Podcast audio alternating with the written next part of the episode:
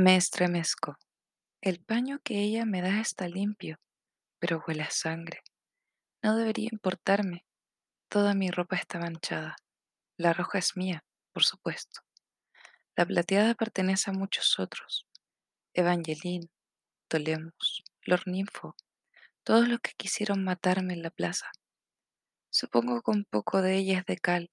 Sangró profusamente en la arena, debido a los cortes y lesiones de nuestros presuntos verdugos le infligieron. Ahora está sentado delante de mí y mira sus pies mientras permite que sus heridas inicien su lento proceso de curación natural. Yo observo uno de los numerosos cortes que recibí en los brazos, causados tal vez por Evangeline. Es reciente y lo bastante profundo para dejar una cicatriz. A una parte de mí le complace la idea. Esta cuchillada caprichosa no desaparecerá como por arte de magia entre las frías manos de un sanador. Cal y yo ya no estamos en el mundo plateado, con alguien que borre sin rechistar nuestras cicatrices arduamente ganadas. Hemos huido, o cuanto menos yo lo hice. Sus cadenas son un firme recordatorio de su cautiverio. Farley mueve mi mano con un roce sorpresivamente suave. Cubre tu rostro, niña relámpago. Es justo lo que ellos buscan. Por una vez, obedezco. Los demás me imitan y se cubren también la boca y la nariz con una tela roja. El rostro de Cal es el único que permanece a la vista, pero no dura mucho. Él no impide que Farley le amarre una pañoleta, lo que lo hace parecer uno de nosotros. Si de verdad lo fuera. Un zumbido eléctrico bulle en mi sangre y me recuerda el tren subterráneo. Nos lleva inexorablemente adelante, a una ciudad que fue un refugio en otro tiempo. Avanza toda prisa y cruje sobre unos rieles antiguos como si fuera un raudo plateado que corriese a cielo abierto. Escucho el metal chirriante, lo siento en la médula de mis huesos, donde un dolor frío se asienta. Mi cólera, mi fuerza la plaza en recuerdos lejanos, que dejaron solo sufrimiento y temor. Apenas puedo imaginar lo que Cal piensa en este instante. Lo ha perdido todo, todo lo que en algún momento tuvo un significado especial para él. Un padre, un hermano, un reino. ¿Cómo logra mantener la compostura pese a las sacudidas de la locomotora? No lo sé. Nadie tiene que indicarme la razón de nuestra urgencia. Farley y sus compañeros de la Guardia Escarlata, tensos como un resorte, son la explicación suficiente para mí. Aún estamos huyendo. Mavane ya recorrió este camino y volverá a hacerlo, esta vez con la furia de sus soldados, su madre y su nueva corona. Ayer era un príncipe, hoy es el rey. Pensé que era mi amigo, mi prometido, ahora sé que no lo es. Un día confié en él, hoy sé que lo odio, que le temo. Cooperó en la muerte de su padre a cambio de una corona e incriminó a su hermano en el crimen. Sabe que la radiación de la ciudad de las ruinas era una mentira, un truco, y sabe a dónde lleva este tren. El santuario que Farley construyó ya no está a salvo para nosotros, ni para ti. Bien podría ser que corramos ahora en dirección a una trampa. Un brazo me rodea con fuerza. Nota mi desasosiego. Es Jade. No puedo creer que todavía mi hermano esté vivo, a mi lado. Y lo más raro de todo, que sea igual que yo, rojo y plateado, más fuerte que ambos. No dejaré que vuelvan a llevarte, susurra con una voz tan baja que apenas lo oigo. Supongo que la lealtad a quien quiera que no sea la Guardia Escarlata, incluso la familia, está prohibida. Lo prometo. Su presencia es tranquilizadora y me hace viajar en el tiempo, a su conscripción, una primavera lluviosa en la que podíamos fingir que éramos niños todavía. Lo único que existía en esos años era el lodo, la aldea y nuestra insensata costumbre de ignorar el futuro. Hoy solo pienso en el futuro y me pregunto a qué siniestro camino nos han arrojado mis acciones. ¿Qué haremos ahora? Dirijo la pregunta a Farley, pero mis ojos tropiezan con Kerlon.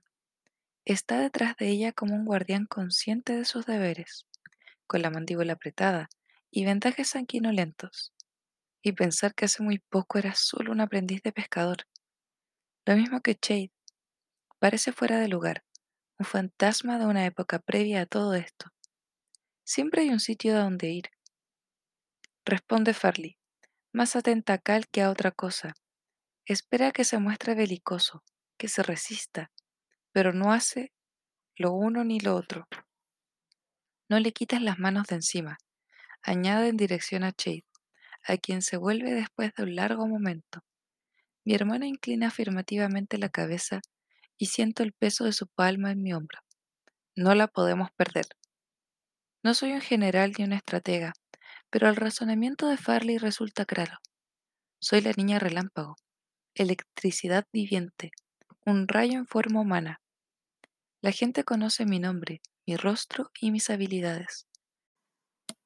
Soy un bien preciado, poderosa, y Maven hará lo imposible para impedir que yo ataque una vez más.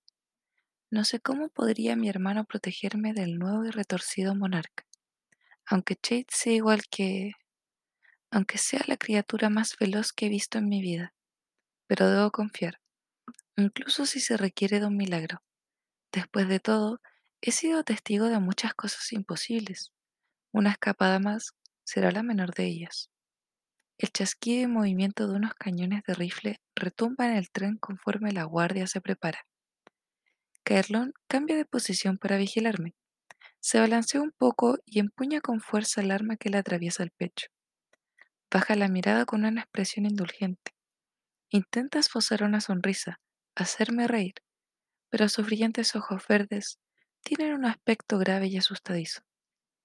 En contraste, Cal permanece tranquilo, casi en paz, aunque es quien más tiene que temer, encadenado como está, rodeado de enemigos, perseguido por su propio hermano.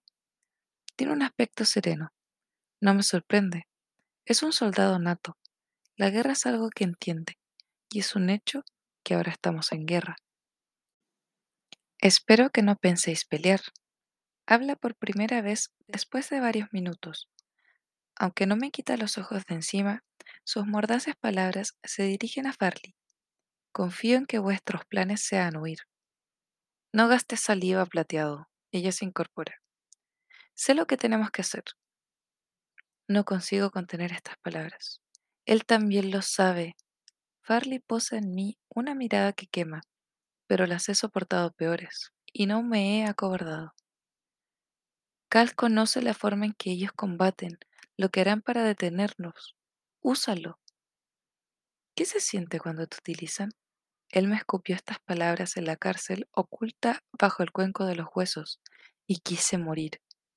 Ahora apenas duelen. Farley no dice nada, y eso es suficiente para Cal. Traerán bocas de dragón, afirma muy serio.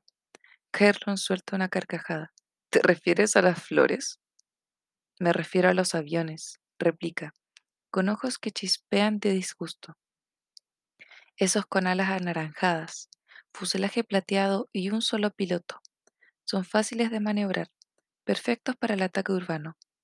Cada uno de ellos transporta cuatro misiles. Multiplicad eso por el número de aeroplanos en un escuadrón y os dará un total de 48 misiles que eludir, aparte de las municiones ligeras. ¿Podéis contrarrestar esto? Lo único que recibe en respuesta es silencio. No, no podemos.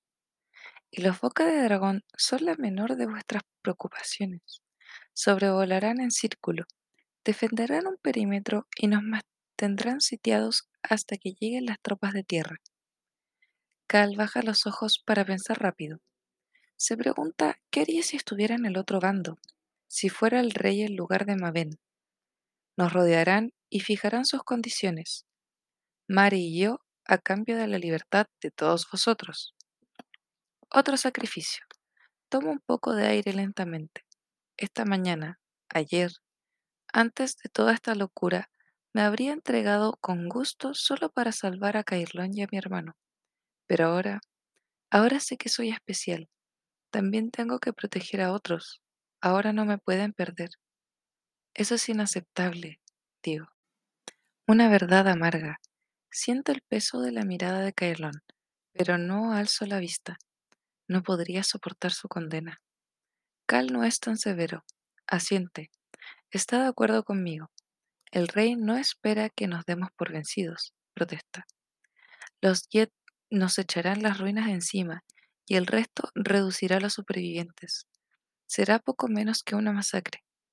Farley es de naturaleza orgullosa, aun ahora que está terriblemente acorralada. ¿Qué sugieres? pregunta, y se inclina sobre el cautivo. Sus palabras resumban desdén. ¿La rendición incondicional? Algo parecido a la indignación atraviesa la cara del príncipe.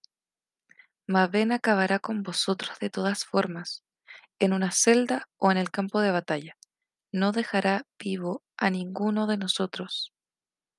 Entonces moriremos en la lucha. La voz de Caerlón suena más fuerte de lo que debería, pero los dedos le tiemblan. Su deseo de hacer lo que sea por la causa lo asemeja al resto de los rebeldes. Pero, de cualquier modo, mi amigo tiene miedo. Es un muchacho todavía, de no más de 18 años, con toda la vida por delante y muy pocas razones para morir. Cal se ríe de la forzada, aunque atrevida declaración de Caerlón, pero no añade nada. Sabe que una descripción más vívida de nuestra muerte inminente no sería de utilidad. Farley no comparte su sentir y agita una mano en señal de rechazo. Detrás de mí, mi hermano reproduce esa determinación. Ellos saben algo que nosotros ignoramos, algo que no dirán aún. Maven nos ha enseñado a todos el precio de depositar la confianza en quien no lo merece. No seremos nosotros los que caigamos hoy.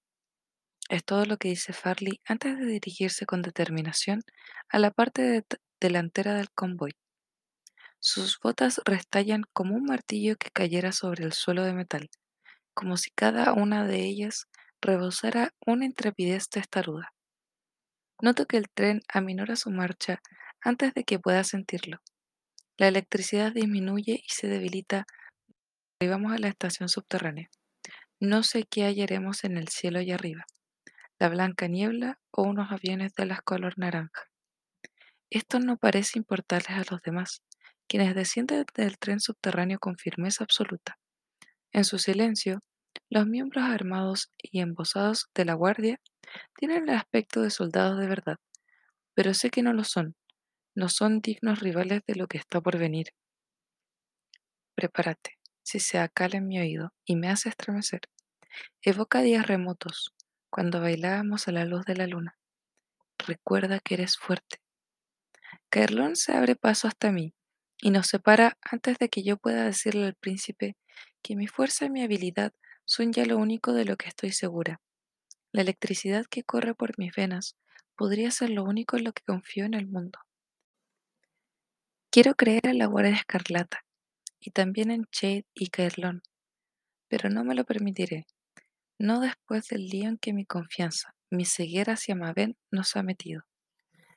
Y Cal es un caso irresoluble, es un prisionero, un plateado, el enemigo que nos traicionaría si pudiera, si tuviese otro sitio a donde huir. De todas formas, no sé por qué siento una fuerza que me traga hacia él. Recuerdo al chico apesadumbrado que me obsequió una moneda de plata cuando yo no era nadie. Con ese solo gesto cambió mi futuro y destruyó el suyo. Compartimos además una alianza incómoda, forjada en la sangre y la traición. Estamos entrelazados, unidos contra Maven, contra todos los que nos engañaron, contra el mundo que está a punto de caerse a pedazos.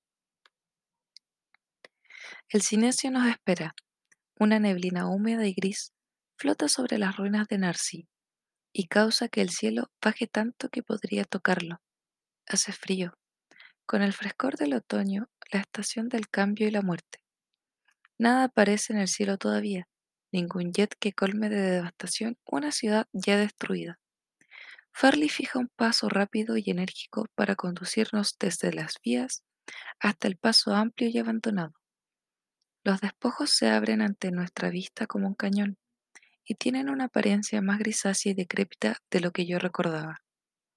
Marchamos al este calle abajo, hacia la velada zona ribereña.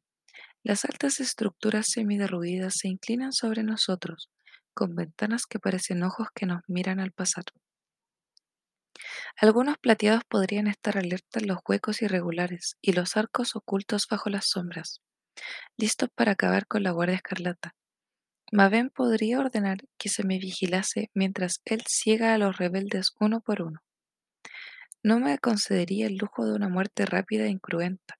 Peor todavía, pienso, ni siquiera me permitiría morir. Esta idea me hiela la sangre como lo haría el tacto de un escalofrío plateado. Pese a sus muchas mentiras, conozco una pequeña parte del corazón de Maven.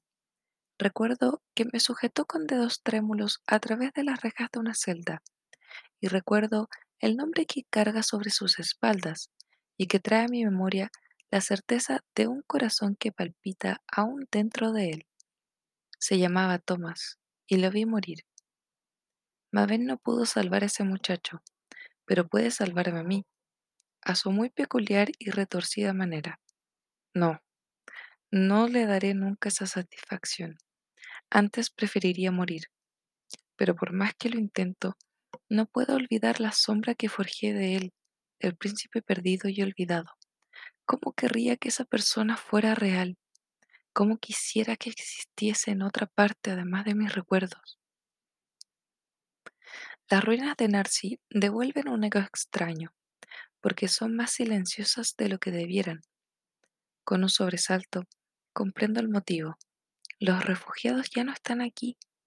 La mujer que barría montones de cenizas, los niños que se ocultaban en el drenaje, la sombra de mis hermanos y hermanas rojos. Todos huyeron. Nosotros somos los únicos que quedamos. Piensa lo que quieras de Farley, pero tienes que admitir que no es ninguna tonta. Responde Chade a mi pregunta antes de que pueda formularla siquiera. Ella dio anoche la orden de evacuar, después de que escapó de Arcón. Pensó que Maven o tú confesaríais bajo tortura. Estaba equivocada. No fue necesario torturar a Maven. Él se dio con completa libertad su información y su mente. Abrió su cabeza para que su madre entrara en ella y le permitió manosear todo lo que encontró ahí el tren subterráneo, la ciudad secreta, la lista.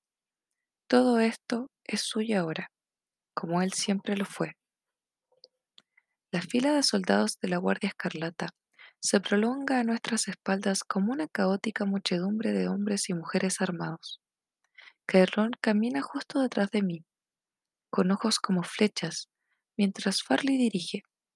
Cal le pisa los talones, fuertemente prendido de los brazos por dos soldados musculosos. Con sus pañoletas rojas, parecen estar hechos del material que nutre las pesadillas. Pero ya somos pocos los que quedamos, quizá treinta, todos heridos, pese a lo cual continuamos nuestra marcha. Apenas unos cuantos de nosotros hemos sobrevivido. No somos suficientes para sostener esta rebelión, aunque escapáramos una vez más, le susurro a mi hermano. La neblina flota tan abajo que apaga mi voz, pero él me oye de todas formas.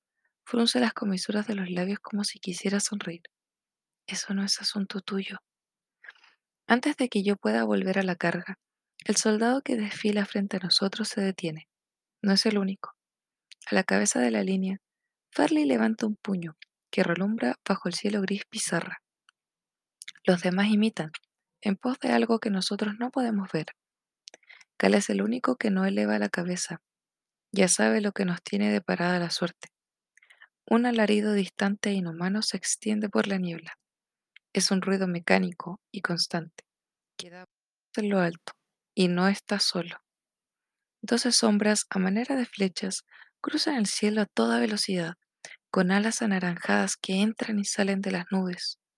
Nunca he visto bien un avión, no de cerca, o sin el manto de la noche así que no puedo evitar quedar abierta cuando miro estos. Farley da órdenes a la guardia, pero no la oigo. Estoy demasiado tareada con la vista fija en el cielo, donde la muerte alada forma un arco, igual que la motocicleta de Cal. Estas máquinas voladoras son hermosas, de acero y cristal increíblemente curvados. Supongo que algún magnetrón fue el responsable de su diseño. ¿De qué otro modo el metal podría volar?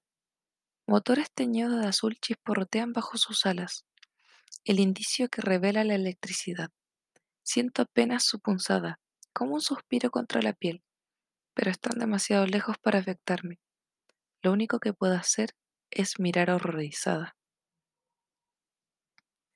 Ellos chirrian y giran en torno a la isla de Narcy, sin alterar jamás su formación en círculo. Casi puedo fingir que son inofensivos, meras aves curiosas que han venido a mirar los desdibujados vestigios de una rebelión. En este momento, un dardo de metal gris que arrastra una estela de humo surca el cielo y se mueve casi demasiado rápido para que pueda verse. Choca con un edificio y desaparece en una ventana rota. Una fluorescencia roja y naranja hace explosión menos de un segundo después y destruye el piso entero de un edificio ya derruido. Cae hecho pedazos por sí solo, hasta desplomarse sobre soportes de mil años de antigüedad que se parten como si fueran mondadientes. Toda la estructura se vuelca al suelo, donde se desparrama tan despacio que el espectáculo no puede ser real. Cuando va a dar a la calle y bloquea el camino delante de nosotros, siento la estridencia a lo más profundo de mi ser. Una nube de humo y polvo nos pega de frente, pero no me asusta. Hace falta más que eso para atemorizarme ahora. En medio de la bruma gris parduzca, Cal permanece a mi lado, pese a que sus captores se encogen. Nuestros ojos se encuentran un instante, y él baja los hombros. Este es el único signo de derrota que me permitirá ver. Farley se apoya en el guardia más cercano y se pone en pie. ¡Dispersaos! Grita, y señala los callejones que se abren a nuestros costados. ¡Al norte! ¡A los túneles! les dice a sus lugartenientes, hacia quienes apunta. Chid, al área del parque. Mi hermano siente, sabe a qué se refiere. Otro misil se abate sobre un edificio próximo y ahoga la voz de Farley, pero es fácil saber que exclama. ¡Corred! Una parte de mí quisiera mantenerse firme, resistir, luchar. Sin duda mi rayo violáceo haría de mí un blanco tentador y apartaría los jets de la guardia en fuga. Incluso podría tomar para mí uno o dos aviones. Pero eso no puede ser. Valgo más que el resto, más que las pañoletas y vendas rojas.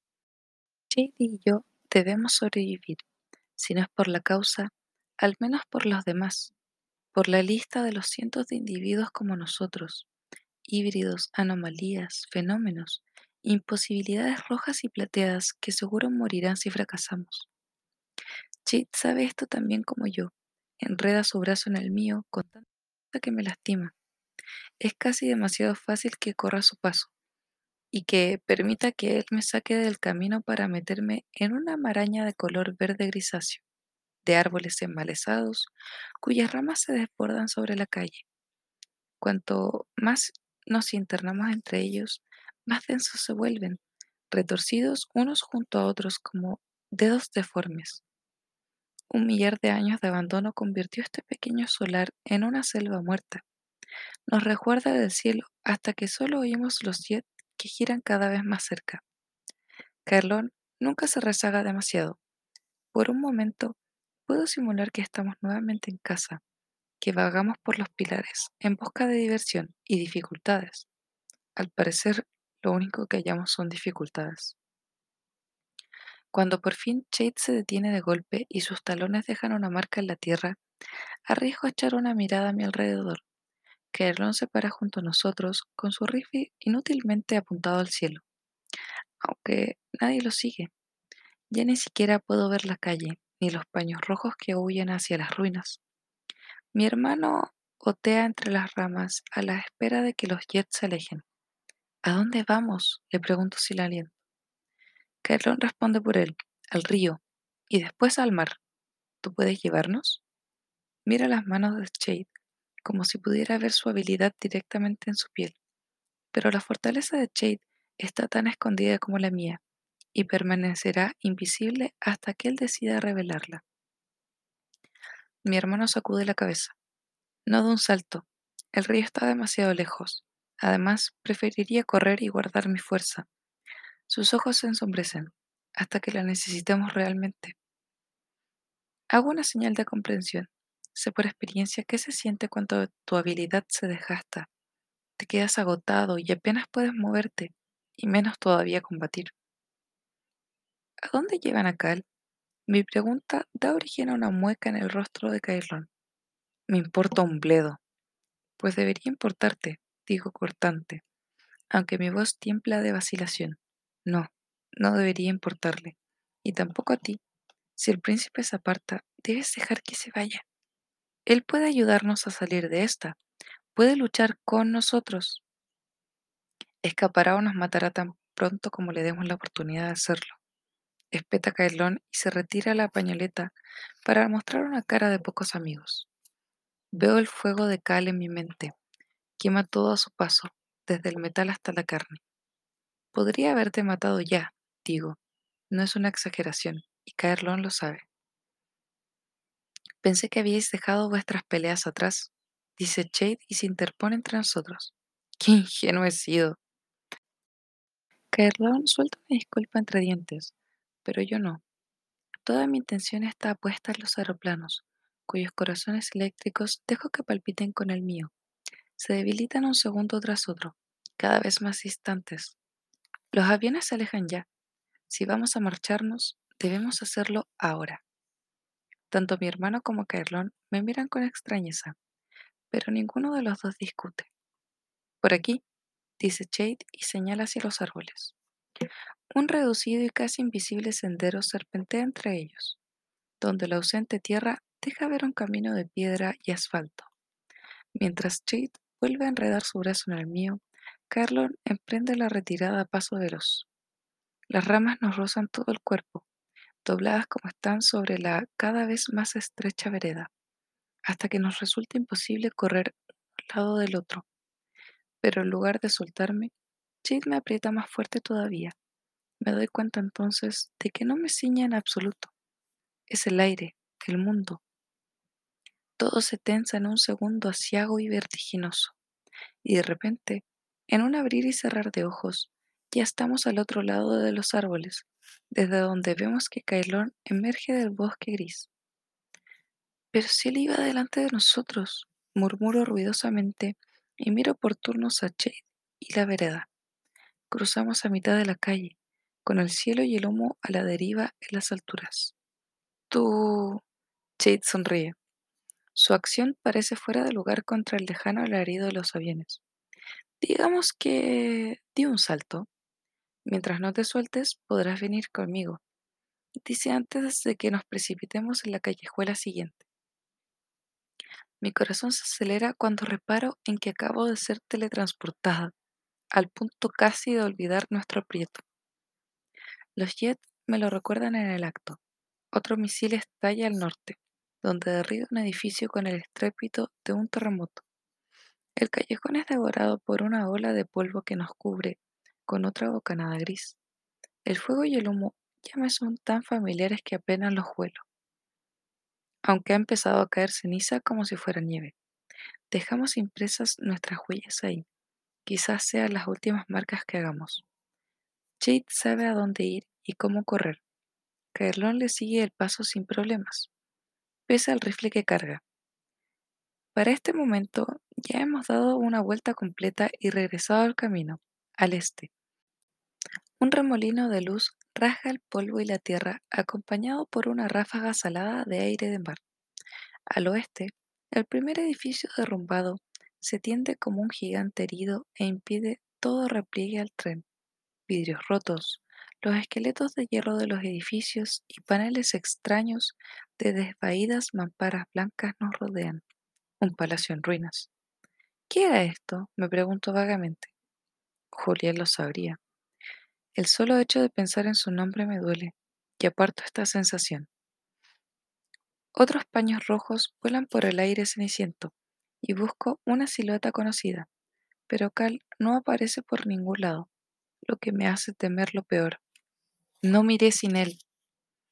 Chit no se molesta en preguntar de quién hablo, ya lo sabe. El príncipe vendrá con nosotros, te doy mi palabra. Mi respuesta me desgarra las entrañas. No confío en tu palabra. Jade es un soldado. Su vida ha sido todo menos fácil, y él no es ajeno al dolor. De todas formas, mi declaración lo hiere en lo más profundo. Lo veo en su rostro. Ofreceré mis disculpas después, me digo, si acaso hay un después. Otro misil atraviesa el cielo y cae unas calles más adelante. El remoto estruendo de un fogonazo no apaga un redoble más fuerte y terrorífico a nuestro alrededor, el rítmico fragor de un millar de soldados en movimiento.